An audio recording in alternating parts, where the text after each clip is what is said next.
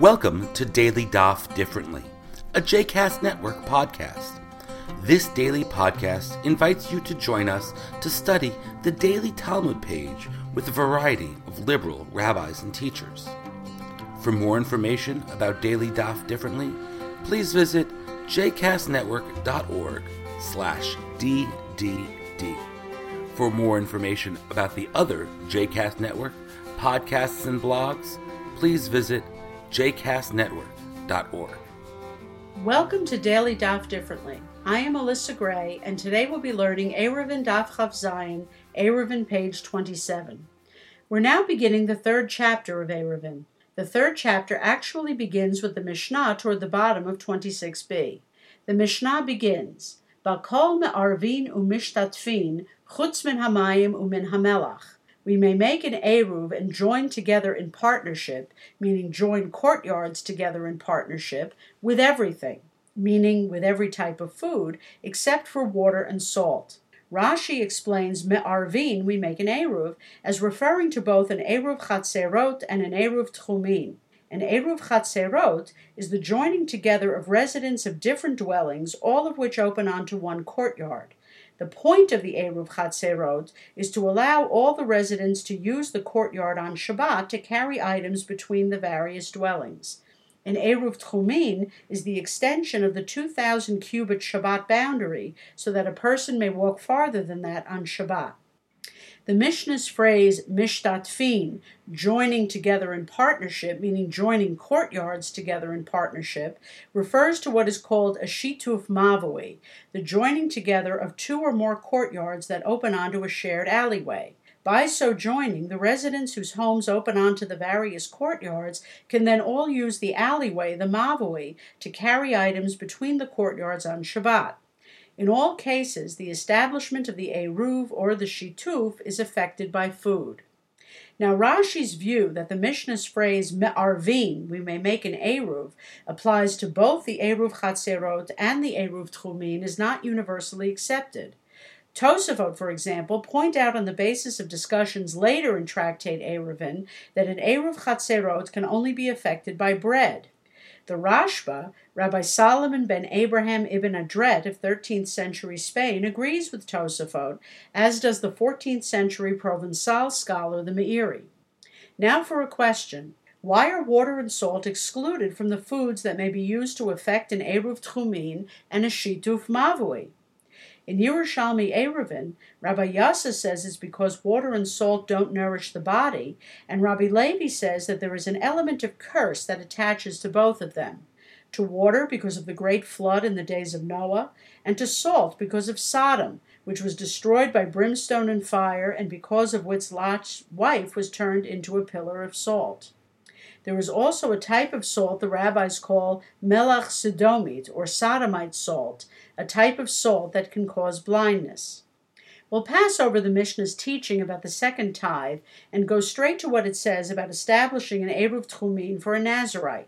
Wine may be used to do this because although the Nazarite himself is forbidden to drink wine, others can. Wine is a good food for most people, just not for him. Similarly, the Tanna Kamma, or the first Tana, says that truma, or the priest do may be used to establish an eruv tchumin for a non-priestly Israelite who is forbidden to eat it, although the scholar Sumchus disagrees with that.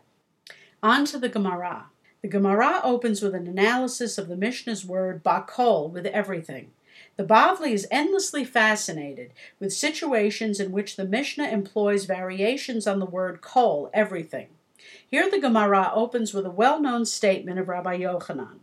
Amar Rabbi Yochanan, Ein lemedin min haklalot, va'afilu b'makom shene'emar bo chutz. Rabbi Yochanan said, We do not learn from general statements even in a place in which it says except, chutz.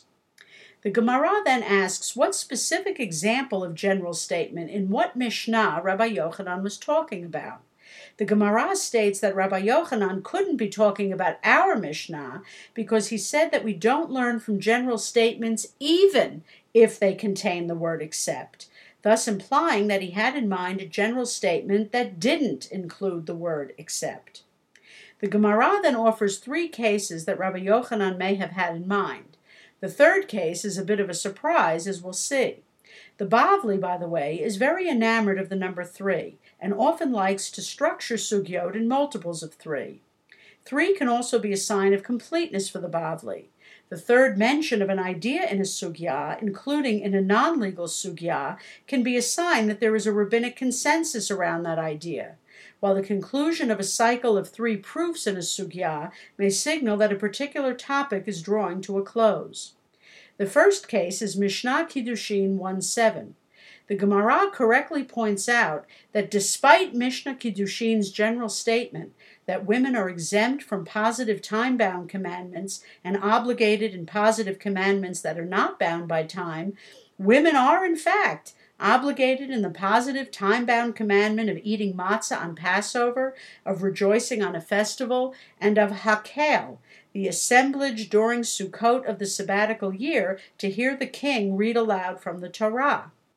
In addition, the Gemara points out, women are exempt from some positive commandments that are not time bound. For example, the commandment to procreate and the redemption of the firstborn son. Thus, Mishnah Kiddushin 1.7 illustrates the correctness of Rabbi Yochanan's statement. We do not learn and should not learn from general statements. The second Mishnah the Gemara points to in support for Rabbi Yochanan's statement is Mishnah Zavim 5.2, as presented by either Abaye or Rabbi Yirmiyah. To shorten the story, the Mishnah's general statement about a seat's contracting ritual impurity if a zav sits upon it is shown to be incomplete. Even parts of a saddle that are not meant to be sat upon become ritually impure if the zav sits on the saddle. Again, Rabbi Yochanan's statement of caution about general statements is proven accurate. Finally, the third case, the surprise.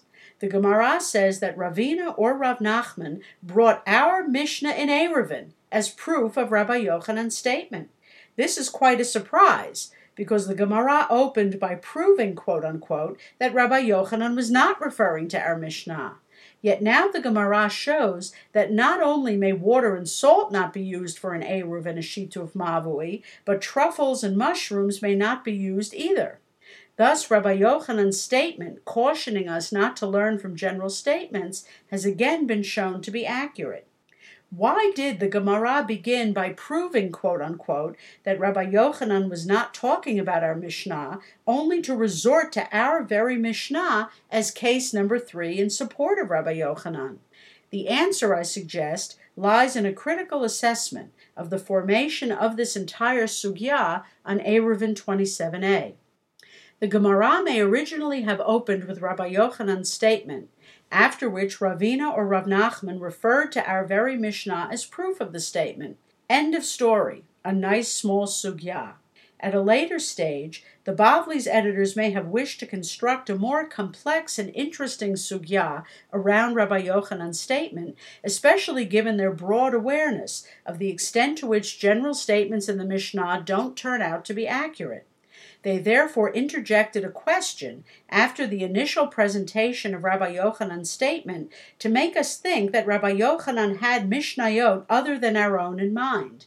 The editors then quoted and discussed these Mishnayot, the case of women and time bound commandments in Mishnah Kiddushin 1 7, and then Zavim 5 8. Only then did they come back to our Mishnah to complete the cycle of three and signal that the discussion is complete. In other words, the Bavli editors may have done here on Eruvin 27a what they do in many, many other contexts. They may have taken what was originally a small and rather simple sugya and stretched it out like an accordion in order to raise more arguments and create a more complex sugya. In other words, lahagdil Torah ulaha'adira, to make the Torah great and glorious. I hope you've enjoyed today's episode of Daily Daf Differently, and that you'll join us again tomorrow for a new page. The music at the open and close of this episode is Ufros from the Epichorus album One Bead, available on Bandcamp, iTunes, and Spotify.